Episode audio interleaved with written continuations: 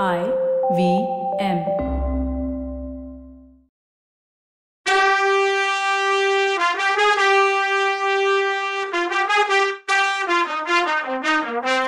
வணக்கங்க. நான் கவிதா பேசுறேன். வெல்கம் டு கதை பாட்காஸ்ட் பொன்னியின் செல்வன். இது எபிசோட் நம்பர் இரநூறு. டூ ஹண்ட்ரட் எபிசோட்ல இருக்கும். ஹே ஹே. எனக்கே இது பெரிய அச்சீவ்மெண்ட் மாதிரி தெரியுது. நான் கதை சொல்ல ஆரம்பிக்கும் போது தயங்கி தயங்கி என்ன மக்கள் ஏத்துப்பாங்களா? இல்ல கலாய்ப்பாங்களான்னு ஆயிரத்தெட்டு கொஷின் மார்க்கோட ஆரம்பிச்சேன். ஆனா என்னோட எல்லா இன்ஹிபிஷன்ஸையும் உடைச்சு அப்படியே என்னை ஏத்துக்கிட்டீங்க. உங்களால உங்களால மட்டும்தான் இவ்வளோ தூரம் என்னால டிராவல் பண்ண முடிஞ்சுது. நான் தனியா இல்லைன்னு எனக்கு அப்பப்போ உங்க சப்போர்ட் மூலம் புரிய வச்சீங்க. அதே சப்போர்ட் எனக்கு எப்பவும் இருக்கும்னு நம்புறேன். எனக்கு இந்த கதையை பலமா அமைச்சு ஒரு பொக்கிஷமா கொடுத்தாரு கல்கி கிருஷ்ணமூர்த்தி ஐயா. அவங்களுக்கு நான் இந்த நேரத்துல நன்றி சொல்லிக்கிறேன். இத சின்ன வயசுல இந்த புதினத்தை என் புத்தியில ஏத்துன என் அம்மாவுக்கும் இதே நேரத்துல நன்றி சொல்லிக்கிறேன். இனி நம்ம கதையை பார்க்கலாம் வாங்க. வந்தியத்தேவன் புடிச்சு இழுத்ததும் கையோட மீசையும் தலைப்பாகையும் வந்துடுச்சு. அங்க சாட்சாத் ஆழ்வார்க்கடியான் நம்பி காட்சி அளிச்சார். இவன் பிடிச்சி இழுக்கும்போது அதை தடுக்க போன நம்பி கையில இருந்த பொற்காசுங்க செதறி ஓடிச்சு. வல்லவன் நிமிஷமா கட்டிலேருந்து வெளியில வந்து நம்பியை கீழே தள்ளுனான். கொஞ்சம் முன்னாடி தன்னை கட்டியிருந்த கைத்துல ஆழ்வார்க்கடியான போட்டு படகோட சேர்த்து கட்டுனான். அவன் இடுப்புல இருந்த வாழை உரையிலேருந்து எடுத்து கையில வச்சுக்கிட்டான். வந்தியத்தேவன் இதையெல்லாம் பண்ணிட்டு இருக்கும்போது கருத்திருமனும் சும்மா இல்லை. அவன் பக்கத்துல நின்றுட்டு இருந்த காவலனை அடிச்சு ஆத்து தண்ணியில போட்டான். அந்த காவலன் வெள்ளத்துல விழுந்து தப்பிக்க போராடினான். மத்த ரெண்டு பேர்ல ஒருத்தன் கருத்திருமன் கிட்டையும் ஒருத்தன் வல்லவன் கிட்டையும் வந்தாங்க.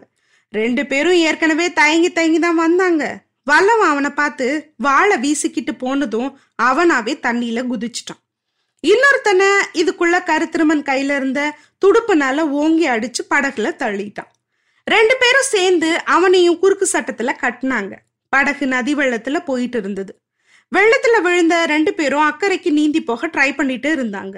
வல்லவன் நம்பி பக்கத்துல போய் வீர வைஷ்ணவ சிகாமணியே இப்ப என்ன சொல்றன்னு கேட்டான். என்னத்த சொல்றது? எல்லாம் சாட்சாத் நாராயணனோட செயல். கட்டுறவனும் அவனே கட்டப்படுறவனும் அவனே. தள்ளுறவனும் அவனே தள்ளப்படுறவனும் அவனே. தூணிலும் இருப்பான் துரும்பிலையும் இருப்பான். உன் கை வாழ்லையும் இருப்பான் என் தோல்லையும் இருப்பான்னு தத்துவம் பேசினா நம்பி. அப்படின்னா இந்த ஆத்து வெள்ளத்திலையும் இருப்பான் இல்லையா? உன்னையும் கட்டி தூக்கி ஆத்துல போட்டுடலாமா? அப்படின்னு கேட்டான் வல்லவன். பிரகலாதனை கல்லோட சேர்த்து கட்டி கடல்ல போட்டாங்க. அவனை கடவுள் காப்பாத்தி கரை சேர்க்கலையா? அப்படி என்னையும் அவர் காப்பாத்தலைன்னா டைரக்டா வைகுண்டத்துக்கே அழிச்சிட்டு போக போறாருன்னு சொன்னா நம்பி. இதை கேட்டதும் வல்லவன் கொஞ்சம் யோசிச்சுட்டு இத பாரு நீ சில நேரம் என் உயிரை காப்பாத்திருக்க. என்ன நினப்புல காப்பாத்தினியோ தெரியாது. எப்படி இருந்தாலும் நான் உன்னை கொல்லணும்னு நினைக்கல. ஆனாலும் உன் உயிரை காப்பாத்தணும்னா எனக்கு நீ ஒரு உதவி பண்ணணும்னா. அப்பா பரோபகாரம் இதம் சரீரம். என்ன உதவி உனக்கு வேணும்னு சொல்லு. கட்டா ஊத்து விட்டா செய்யறேன்னா நம்பி. உன் சரீரத்தினால எல்லாம் எனக்கு இப்போ உதவி வேணாம். எனக்கும் இந்த கருத்திருமனுக்கும் ரெண்டு குதிரைங்க வேணும். எதுக்குன்னா தப்பிச்சு போறதுக்கு தான் அதுக்கு நீ ஏதாவது வழி சொன்னீன்னா ஒன்று அப்படியே படகுல விட்டுட்டு நாங்கள் கரையில் இறங்கிக்கிறோம். படகு எங்கேயாவது ஒதுங்குற இடத்துல நீ உன் சாமர்த்தியத்தில் பொழைச்சுக்கோன்னு சொன்னால் வல்லவன். சரி என்னால் முடிஞ்ச உதவியை கேட்குற சந்தோஷம். உங்கள் ரெண்டு பேருக்கும் வாணியம்மா வீடு தெரியும்லன்னு கேட்டான் நம்பி. எந்த வாணியம்மான்னு கேட்டான். தஞ்சை தளிக்குளத்தார் கோயிலுக்கு புஷ்ப கைங்கரியம் செய்கிற வாணியம்ம பிறவி ஊமை சேந்த நமதனோட அம்மா அவங்கள தான் சொல்கிறேன்னா நம்பி. இப்படி சொன்ன நம்பிக்கிட்ட போய் நின்னா கருத்துருமை. தெரியும். அந்த நந்தவன வீடு எனக்கு தெரியும்னா. அங்க ரெண்டு குதிரைங்க இப்போ இருக்குன்னா நம்பி. எப்படி அது உனக்கு தெரியும்னு கேட்டான் வல்லவன். ஒன்னு ஏன் குதிரை தான். இன்னொன்னு சேந்த நமுதனோட குதிரை. பாவம் சேந்த நமுதன் குதிரையில ஏறி பழக்கம் இல்லாதவன். அதனால வர்ற வழியில குதிரை அவனை கீழே தள்ளிடுச்சு. முன்னாடியே அவன் ஜோரத்துல பலவீனமா இருந்தான். திரும்பவும் கீழே விழுந்த ஷாக்ல படுத்துட்டான். பொழைச்சா புனர்ஜென்மம்னு சொல்றாங்க. அதனால குதிரை அவனுக்கு தேவைப்படாதுன்னு சொன்னா நம்பி. வல்லவன் கவலையோட அவனை கவனிக்க அங்க யார் இருக்காங்கன்னு கேட்டான். அவன் அம்மாவும் பூங்குழலியும் இருக்காங்கன்னு சொன்னா நம்பி. கருத்திருமன் திடீர்னு இடையில பூந்தா எந்த அம்மா? அப்படின்னு கேட்டான். ரெண்டு பேரும் சேர்ந்து அவனை என்னங்கிற மாதிரி பார்த்தாங்க. என்ன கேட்டான்னு கேட்டான் நம்பி. சேர்ந்த நமதன் உடம்பு முடியாம இருக்கான்னு பெரிய பிராட்டிக்கு தெரியுமான்னு கேட்டான். செம்பியன் மாதேவி தான் அவங்களுக்கு புஷ்ப கைங்கரியத்துக்கு மானியம் கொடுக்குறாங்க. ஆனா இப்ப எல்லாரும் ஆதித்த கரிகாலர் இறந்ததுனால வருத்தத்துல இருக்காங்களே. இதுல அமுதனை எங்க கவனிக்க போறாங்கன்னு சொன்னா நம்பி. வல்லவன் கருத்திருமனை பார்த்து நீ என்ன சொல்ற? நாம கொஞ்சம் சேர்ந்த நமுதனையும் அவன் அம்மாவையும் பார்த்துட்டு போவோமான்னு கேட்டான். கருத்திருமன் சரின்னு சொன்னான். அப்படின்னா படக கரையை பார்த்து விடுன்னு வல்லவன் சொல்லிட்டு வைஷ்ணவா இதுல ஏதாவது மோசம் பண்ணியோ உன் சூழ்ச்சி புத்திய காமிச்சியோ பார்த்துக்கோ. என்னை பத்தி கவலைப்படாம உன்னை கைலாசத்துக்கு அனுப்பிட்டு தான் மறுவேலை பார்ப்பேன்னு சொன்னான். வேணாம் தம்பி வேணாம். உனக்கு புண்ணியமா போகும். நித்திய சூரிகள் புடைசூழ ஸ்ரீமன் நாராயணமூர்த்தியும் மகாலட்சுமியும் இருக்க வைகுண்டத்துக்கே என்னை அனுப்பி வைன்னா நம்பி. அந்த நேரத்துலயும் குசும்பு தானே நம்பிக்கை. சரி இவங்க போறதுக்குள்ள சேந்த நமுதன் எப்படி இருக்கான்னு பார்த்துடலாம். நந்தவனத்துக்கு நடுவுல இருந்த குடிசையில சேந்த நமுதன் நோய்வாய்ப்பட்டு படுத்திருந்தான். பூங்குழலி அவனுக்கு அன்பா பணிவிட செஞ்சுட்டு இருந்தா. வாணியம்ம அவனுக்கு செஞ்சு கொடுத்த கஞ்சியை கொண்டு வந்து அவனை சாப்பிட சொல்லி சொல்லிட்டு இருந்தா. கொஞ்சம் முன்னாலதான் சுந்தர சோழர் ஆதர சாலையில இருந்து வைத்தியர் வந்து அவனை பார்த்துட்டு போயிருந்தார். போகும்போது அவர்கிட்ட பூங்குழலி தனியா போய் விசாரிச்சா. அமுதனுக்கு எப்படி இருக்கு? பொழைச்சிடுவானான்னு கேட்டா. முன்னாடியே ஒரு தடவை காய்ச்சல் வந்து பலவீனமா இருந்தான் அதோட அவ்வளவு தூரம் பிரயாணம் வேற. திரும்ப வரும்போது குதிரை மேல இருந்து கீழே வேற விழுந்திருக்கான். அதெல்லாம் ஒண்ணுமில்லைனாலும் அவன் மனசுல ஏதோ கவலையை வச்சுக்கிட்டு இருக்கான். அதனாலதான் உடம்பு குணமாகிறது இன்னும் லேட் ஆகுதுன்னாரு வைத்தியர். இத மனசுல வச்சுக்கிட்டு பூங்குழலி அமுதா உன் மனசுல என்ன கவலை? ஏன் இவ்வளோ டல்லா இருக்க? அதனாலதான் வைத்தியர் சீக்கிரம் உடம்பு குணமாகலைன்னு சொல்றாருன்னா. பூங்குழலி நெஜத்தை சொல்லவா? இல்ல பொய் சொல்லவான்னு கேட்டான். நான் அப்படி பேசுறவன்னு குத்தி காட்டுறியான்னு கேட்டா பூங்குழலி. இதுதான் பயமா இருக்கு குழலி. உன்கிட்ட பேசவே பயமா இருக்கு. நீ பேசாம இருந்தா உன் முகத்தையே பார்த்துட்டு சந்தோஷமா இருப்பேன்னு சொன்னா அமுத. என் அத்தைங்க மாதிரி நானும் ஊமையா பிறந்திருந்தா உனக்கு நிம்மதி இல்லை அப்படின்னா அவ. அப்படியெல்லாம் நான் நினைச்சதே இல்லை. நீ பாடும்போது எனக்கு எவ்வளோ சந்தோஷமா இருக்கும் தெரியுமா? வெறும் பேச்சு என்னத்துக்கு? நீ ஒரு தேவார பண் பாடுன்னா. அதெல்லாம் முடியாது அமுதா. உன் மனசுல என்ன கவலைன்னு சொன்னாதான் பாடுவேன்னு சொன்னா அவ. அப்படின்னா சொல்றேன். என் கவலை எல்லாம் என் உடம்பு சீக்கிரம் குணமாயிட போகுதுன்னு தான் அப்படின்னா அவன். இது என்ன இப்படி பேசுற அமுதா? உன் உடம்பு சீக்கிரம் குணமாகணும்னு நான் இல்லாத தெய்வத்தை எல்லாம் வேண்டிட்டு இருக்கேன். நீ ஏன் அதுக்கு கவலைப்படுறன்னு கேட்டா. என் உடம்பு சரியாயிட்டா நீ என்னை விட்டு கோடிக்கரைக்கு போயிடுவல்ல? அதை நினைச்சுதான் கவலைப்படுறேன் பூங்குழலின்னு தான் அன்பு சொன்னா அமுத. பூங்குழலி டக்குன்னு சந்தோஷமான கொஞ்சம் புன்னகைய உதட்லையும் கண்ணில் கண்ணீரையும் வச்சுக்கிட்டா. அமுதா உன் அன்பை நினைச்சு என் மனசு உருகுது. உன்னை விட்டு போகவும் முடியல போகாம இருக்கவும் முடியலன்னா அவ. ஆமா அலைகடல் உன்னை கூப்பிடுது. அதனால என்ன? நானும் உன் கூட வர்றேன். அதுகிட்ட நான் ஓகே சொன்னேன்னு சொல்லு. என் உடம்பும் சரியாயிடும்னா அமுத அமுதா நான் செஞ்ச சபதம் அதுக்கு தடையா இருக்குன்னா அவ. அது என்னது? அப்படின்னு கேட்டான் அவன் நான் நாட்டை ஆள்ற மன்னன் யாரையாவது கல்யாணம் பண்ணிக்கிட்டு சிம்மாசனத்துல உட்காரணும்னு என்னோட ஆசை. இது முடியலன்னா கன்னி பொண்ணாவே இருக்கணும்னு சபதம் பண்ணியிருக்கேன்னா பூங்குழலி. ஆமா பொன்னியின் செல்வர் தான் உன் மனசுல இருக்காரு. ஆனா பூங்குழலி அது நடக்கிற காரியமான்னு கேட்டா அமுதன். நீ தப்பா நினைச்சிட்டு இருக்க அமுதா. பொன்னியின் செல்வர் மேல இந்த சோழ நாட்டுல பிறந்தவங்க எல்லாருமே காதலோட தான் இருக்காங்க. அது சின்ன குழந்தையில இருந்து வயசானவங்க வரைக்கும் எல்லாருமே பாரபட்சமே இல்லாம அப்படிதான் இருக்காங்க. அது மாதிரி தான் நானும். அவர் காய்ச்சல்ல கடந்தப்போ நீ நானும் சேர்ந்து தான் அவரை பார்த்துக்கிட்டோன்னா அவ. அப்போ அவர்கிட்ட வேற எந்த எண்ணமும் இல்லையான்னு நேரடியா அதிரடியா கேட்டா அமுதா. அமுதா பொன்னியின் செல்வருக்காகவே பிறந்து அவரை கல்யாணம் பண்ண வெயிட்டிங்ல ஒரு பொண்ணு இருக்கா? அவ கொடும்பாளூர் இளவரசி வானதி. நான் அவகிட்ட ஏதோ விளையாட்டா பேச போக அவ சிம்மாசனமே ஏறுறதில்லைன்னு சத்தியத்தை டக்குன்னு பண்ணிட்டான்னா பாரு அப்படின்னா பூங்குழலி. மன்னர் குலத்துல வந்தவ அவ. அவளே சிம்மாசனம் ஏற மாட்டேன்னு சத்தியம் பண்றா. நீ சிம்மாசனம் ஏறுறதுன்னு முடிவு பண்ணியிருக்கேங்கிற.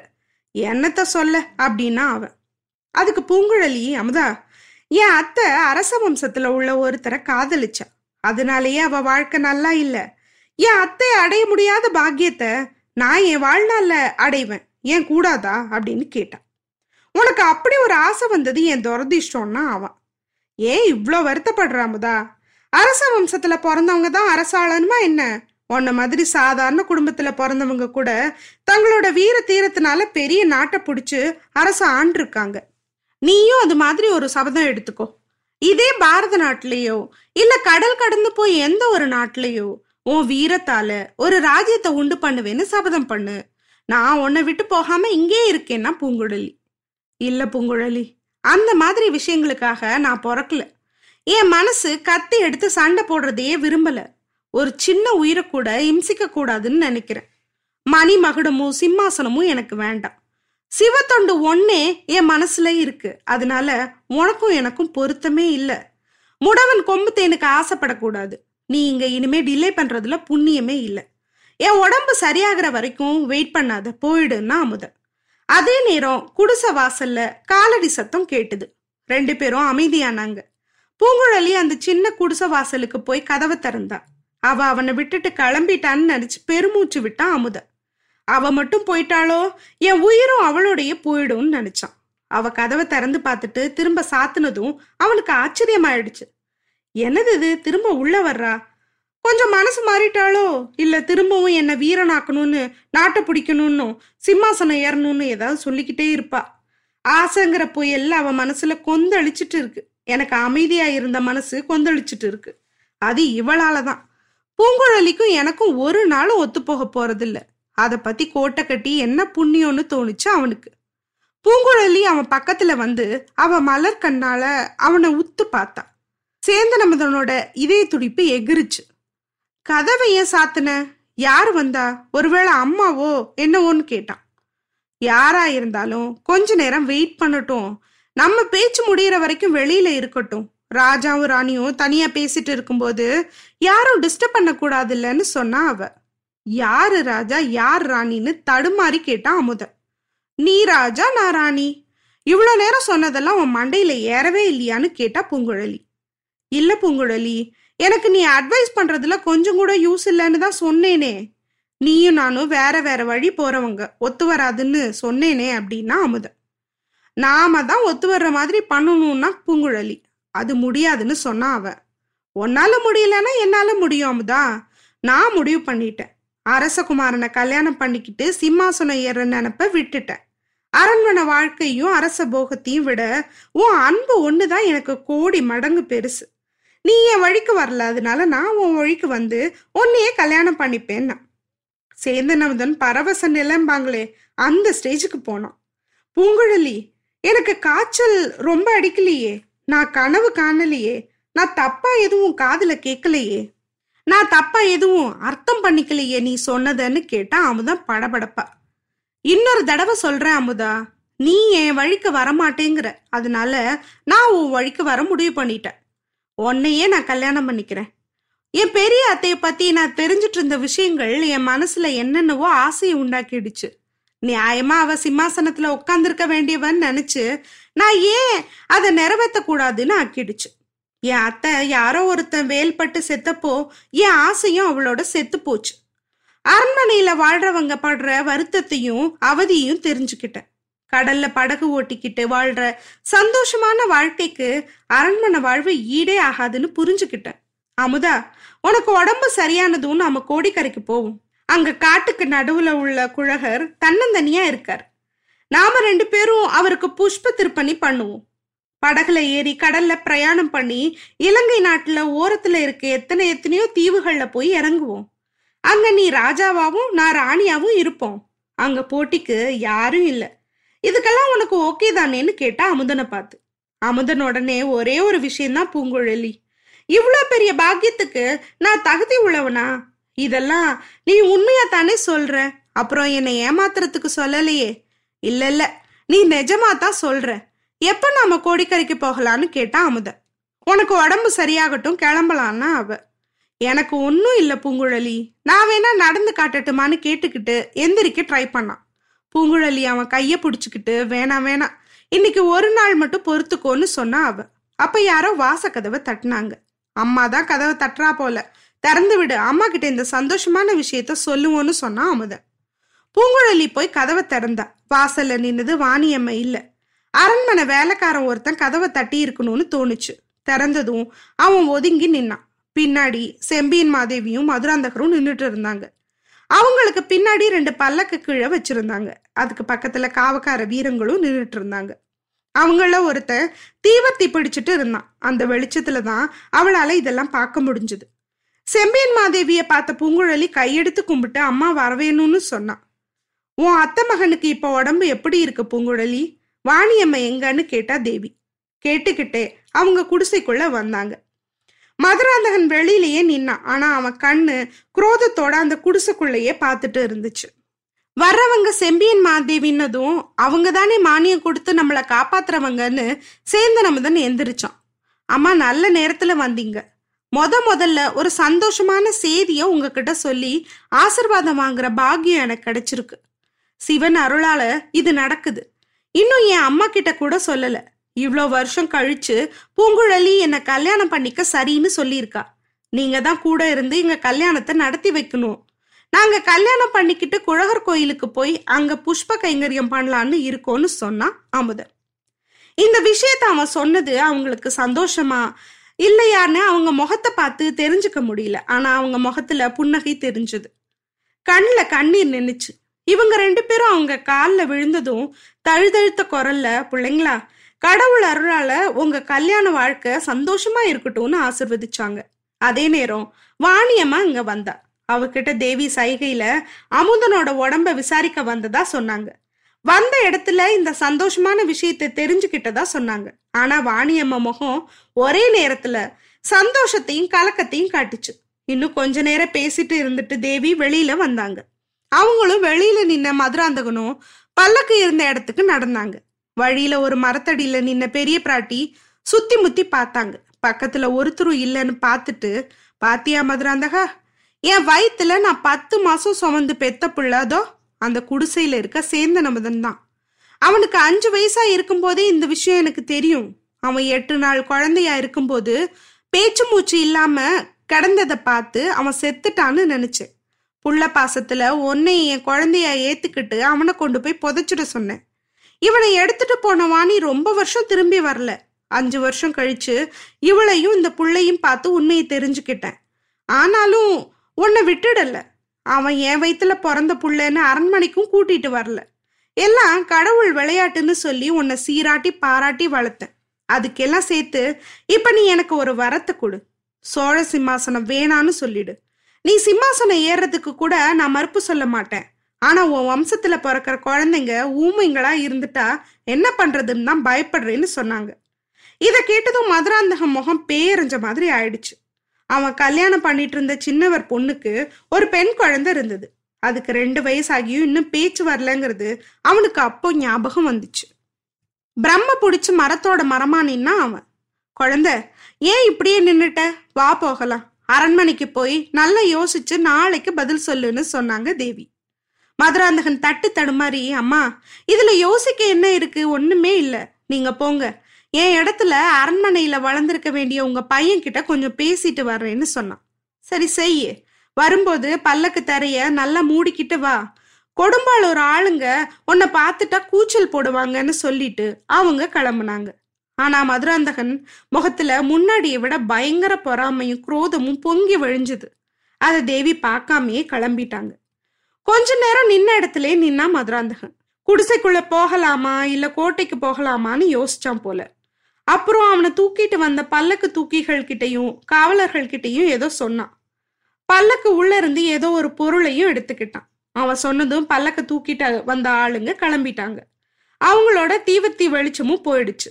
மதுராந்தகன் திரும்பவும் குடிசைக்கு போறதுக்கு திரும்பினப்போ அவளும் செம்பியன் மாதேவியும் எந்த மரத்துக்கிட்ட நின்று பேசிட்டு இருந்தாங்களோ அந்த மரத்துக்கு பின்னால திடீர்னு ஒரு மனுஷன் வந்தான். பக்குன்னு ஆயிடுச்சு மதுராந்தகனுக்கு. அது வேற யாரும் இல்லை. கருத்திருமன் தான். அவனை பாக்குறதுக்கு வேற பைத்தியக்காரன் மாதிரி இருந்தானா அதான் மதுராந்தகன் பயந்துட்டான். பல்லக்கில் இருந்து அவன் எடுத்துட்டு வந்த குத்துவாளை அவனை பார்த்து ஓங்குனா மதுராந்தகன். கருத்திருமன் உடனே ஐயா நில்லுங்க. நான் உங்க எதிரி இல்லைன்னா. நீ எதிரி இல்லைன்னா என் நண்பனான்னு கேட்டான். ஆமா நண்பன் தான்னா அவன்? மதுராந்தகன் ஒரு துக்கமும் கோவமான குரல்ல ஒரு சிரிப்பு சிரிச்சிட்டு நல்ல ஃப்ரெண்டு கிடைச்ச. உலகமே என்னை கைவிடும்போது நீயாவது கிடைச்சியேன்னா. ஆமா ஐயா. உலகத்திலேயே யாரும் உங்களுக்கு செய்ய முடியாத உதவியை நான் உங்களுக்கு செய்ய முடியும்னா கருத்துருமேன் என்னது அது? சொல்லு பார்க்கலாம். நேரம் ஆயிடுச்சு சொல்றத சீக்கிரம் சொல்லுன்னா. எதுக்கு நேரம் ஆயிடுச்சுன்னு கேட்டுட்டு கருத்திருமன் மதுராந்தகனை உத்து பார்த்தான். வேற எதுக்கு? அரண்மனைக்கு போறதுக்கு தான்னா மதுராந்தகன். உங்களுக்கு உரிமை இல்லாத அரண்மனைக்கு நீங்க எதுக்கு போகணும்னு கேட்டான் கருத்திருமன். மதுராந்தகனுக்கு ஷாக் ஆயிடுச்சு. அடே என்ன சொல்ற? உனக்கு என்ன தெரியும்? எப்படி தெரியும்? சீக்கிரம் சொல்லிடு. இல்லைன்னான்னு கையில இருந்த குத்துவாளை ஓங்குனா மதுராந்தகன். ஐயா வாழை ஓங்க வேண்டாம். உங்க எதிரிங்களை வெட்டுறதுக்கு அதை யூஸ் பண்ணிக்கோங்க. கொஞ்சம் முன்னாடி நீங்களும் உங்களை வளர்த்த மகாராணியும் இந்த இடத்துல நின்று பேசிட்டு இருந்தீங்கல்ல? நான் மரத்து பின்னால நின்னதை நீங்க ரெண்டு பேரும் கவனிக்கலன்னு சொன்னா கருத்துருமை. ஆஹா ஒட்டு கேட்டியா? என்ன துணிச்சல் இருந்தா என்னை வழிமறிச்சு நிறுத்துவேன்னு அதட்னா மதுராந்தகன். இல்ல இல்ல. தேவி உங்ககிட்ட சொன்ன விஷயம் எனக்கு முன்னாடியே தெரியும். சொல்ல போனா அதை விட அதிகமாவே எனக்கு தெரியும். அந்த தேவி உங்களை வயிற்றுல சுமந்த அம்மா இல்லைன்னு கண்டராதித்தர் உங்க அப்பா இல்லைன்னா அவங்க உங்ககிட்ட சொன்னாங்க. ஆனா உங்க அப்பா யாருன்னு சொல்லியிருக்க மாட்டாங்கன்னா அவன். மதுராந்தகன் உடனே உனக்கு அது தெரியுமான்னு கேட்டான். தெரியும்னா பைத்தியக்காரன். மதுராந்தகனுக்கு உடனே இவன் தான் இந்த பைத்தியக்காரன் தான் என் அப்பான்னு சொல்லிடுவானோன்னு கவலை ஆயிடுச்சு அதனால கொஞ்சம் கோவமான குரல்ல உனக்கு எப்படி தெரியும்? நீ யாருன்னு? கேட்டான் அவன். நான் உங்க அப்பா கிட்ட வேலை பார்த்தவன்னு சொன்னா கருத்திருமை. அதை கேட்டதும் மதுராந்தகனுக்கு கொஞ்சம் சந்தோஷமாச்சு. கருத்திரமா கொஞ்சம் பக்கத்துல வந்து மதுராந்தகன் காதுல ஐயா உங்க அப்பான்னு அவர் பேரை சொன்னான். அவன் என்னவோ ரகசியமா மெல்லதான் சொன்னான். ஆனா அதை கேட்டதும் மதுராந்தகனுக்கு தலை சுத்திடுச்சு. கீழே விழுந்திருப்பான் சமாளிச்சுக்கிட்டான். கருத்திருமன் தோல்ல கை வச்சு நீ சொல்றது உண்மைதானா? உண்மையாவே நான் இளவரசன் தானான்னு கேட்டான் மதுராந்தகன். ஆமா ஐயா இத உங்ககிட்ட சொல்றதுக்காகவே பல வருஷத்துக்கு முன்னாடி நான் இங்க வந்தேன். உங்களை தனியா பார்த்து பேசணும்னு சரியான நேரம் பார்த்துட்டு இருந்தேன். என் கெட்ட நேரம் என்ன அரண்மனை தோட்டத்துல வச்சு சின்ன பழுவேட்டரையர் பார்த்துட்டார். புடிச்சு பாதாள சிறையில போட்டுட்டார்னா எப்படி தப்பிச்ச? எப்ப தப்பிச்சன்னு கேட்டான் மதுராந்தகன். இன்னைக்குதான் வந்தியத்தேவன் ஒருத்தன் என்னோட பாதாள சிறையில இருந்தான். அவன் உதவியோட தான் தப்பிச்சு வந்தேன்னு சொன்னா கருத்திருமை. நானும் அவனை பத்தி கேள்விப்பட்டேன். ஆதித்த கரிகாலரை கொன்னதா குத்தம் சுமத்தப்பட்டவன் தானேன்னு கேட்டான் மதுராந்தகன் அவன் தான்யா ஆனா நிஜமாவே அவன் அந்த கொலைய பண்ணலன்னு சொன்னான். அத பத்தி நமக்கு என்ன கவலை? அவன் தான் கொன்னதாவே இருக்கட்டுமே. இப்ப எங்க அவன்னு கேட்டான் மதுராந்தகன் அதோ கொஞ்ச தூரத்துல வேலை மறைவுல இருக்கான். ரெண்டு குதிரைங்களோட காத்துட்டு இருக்கான். நான் லேட் பண்றேன்னு இப்ப கோமா இருப்பான். அதை பத்தி கவலை இல்லை. நல்ல வேலையா நான் உங்களை பார்த்துட்டேன்னு சொன்னா கருத்துருமை. எப்போ நீங்க இங்க வந்தீங்கன்னு கேட்டா மதுராந்தகன். கொஞ்சம் முன்னாலதான் வந்தோம். இங்க குதிரைங்க ரெண்டு இருக்குன்னு தெரிஞ்சுக்கிட்டு வந்தோம். குதிரைங்களை தேடிட்டு இருக்கும்போது நீங்களும் தேவியும் தீவர்த்தியோட சாலையில வந்தீங்க. அந்த வெளிச்சத்துல தான் குதிரையே கண்டுபிடிச்சோம். நான் பல வருஷத்துக்கு அப்புறமா வாணிய பார்த்தேன். அவளோட நான் சைகையில பேசிட்டு இருக்கும்போது நீங்க இந்த குடிசை பக்கம் திரும்பி வந்தீங்க. நீங்க குடிசைக்கு தான் வர்றீங்கன்னு எங்களுக்கு தெரியல. மறைஞ்சுக்கிறதுக்காக வந்தியத்தேவன் வேலி மறைவுக்கு ஓடிட்டான். நானும் வாணியும் இந்த மரத்துக்கு பின்னால நின்னோம். அப்புறம் அவளும் குடிசைக்குள்ள போயிட்டா. நான் மட்டும்தான் இங்க நின்றுட்டு இருந்தேன். அதனாலதான் உங்களை பார்க்க சான்ஸ் கிடைச்சதுன்னு சொன்னா கருத்திருமை. சரி இனிமே என்ன செய்ய போறீங்கன்னு கேட்டா மதுராந்தகன். நீங்க எப்படி செய்ய சொல்றீங்களோ அப்படியே செய்யறேன் ஐயா உங்களை பத்தி தெரிஞ்சுக்கிட்ட அப்புறமும் நீங்க தஞ்சாவூர் அரண்மனைக்கு போக போறீங்களா? ஒன்னு ஞாபகம் வச்சுக்கோங்க. நீங்க சோழ வம்சத்து இளவரசர் இல்லைன்னு மட்டும்தான் இங்க உள்ள சிலருக்கு தெரியும். என்னைக்காவது ஒரு நாள் அப்படின்னு அவன் சொல்லும்போது ஆமாமா தஞ்சாவூர் அரண்மனைக்கு போக எனக்கும் இஷ்டம் இல்லதான். நீ என்ன சொல்ற? அப்படின்னு கேட்டா மதுராந்தகன். அந்த வேலி மறைவுல ரெண்டு குதிரைங்க இருக்கு. நீங்க குடிசைக்குள்ள போற மாதிரி போயிட்டு அந்த வேலி பக்கம் வாங்க. நான் வந்தியத்தேவனோட பேசி கொஞ்சம் டிலே பண்ண பாக்குறேன். நீங்க உங்க கையில உள்ள குத்துவாளை அவன் மேல எரிஞ்சு கொன்னுருங்க. அந்த ரெண்டு குதிரை மேலையும் நாம ஏறி போயிடலாம். கோடிக்கரை பக்கம் போய் இலங்கைக்கு போயிடலாம். இலங்கை மன்னர் சோழர்களோட பகைவர் பாண்டிய வம்சத்துக்கு பரம்பரை சிநேகிதர். எனக்கு அவரை நல்லாவே தெரியும். பாண்டிய வம்சத்து பொக்கிஷம் இருக்க இடமும் எனக்கு தெரியும். என்ன சொல்றீங்கன்னு கேட்டான் கருத்திருமை மதுராந்தகன் கொஞ்ச நேரம் யோசிச்சான். அவன் மனசு கொஞ்ச நேரத்துல எவ்வளவோ கோட்டை கட்டிடுச்சு. ஐயா நேரம் போயிட்டே இருக்கு. வந்தியத்தேவன் இனிமே இங்கேயே வந்துடுவான்னு சொன்னா கருத்திருமை அவனை கொல்லணும் நான் சொல்றேன்னு கேட்டான் மதுராந்தகன். உங்களுக்கு தயக்கமா இருந்தா அந்த குத்து வாழை என்கிட்ட கொடுங்கன்னா அவன் வேணாம். இந்த வாளுக்கு வேற வேலை இருக்கு. வந்தியத்தேவனை பத்தி எனக்கு நல்லா தெரியும். அவன் நல்ல வீரன். அவனையும் நம்மளோட அழைச்சிட்டு போலாமேன்னு சொன்னா மதுராந்தகன். எங்கேயோ ஈரோ இருக்கு மதுராந்தகனுக்கு. அதுக்கு கருத்துரும கூட்டிட்டு போயிடலாம். ஆனா குதிரை அப்படின்னு கேட்டான். குதிரைக்கு என்ன குறைச்சல்? நான் இன்னும் பட்டத்து இளவரசன் தான்னு சொல்லிட்டு ஒரு கோவ சிரிப்பு சிரிச்சா மதுராந்தகன். அப்புறம் நீ போ. அவனை கொஞ்ச நேரம் பொறுமையா இருக்க சொல்லு. இந்த குடிசைக்காரனை பார்த்து ஒரு வார்த்தை பேசிட்டு வர்றேன்னு சொன்னான். சரின்னு கருத்திருமா வல்லவன் நின்ன வேலி பக்கம் போனான். நல்ல இருட்டு. தூரத்துல ராஜபாட்டையில அப்பப்போ சில பேர் தீவர்த்தி புடிச்சிட்டு போனப்போ கொஞ்சம் வெளிச்சம் வந்தது. அந்த மங்கலான வெளிச்சத்துல ரெண்டு கம்பீரமான குதிரைங்க வேலியில கட்டியிருக்கிறது தெரிஞ்சுது. ஆனா வல்லவனை காணும்.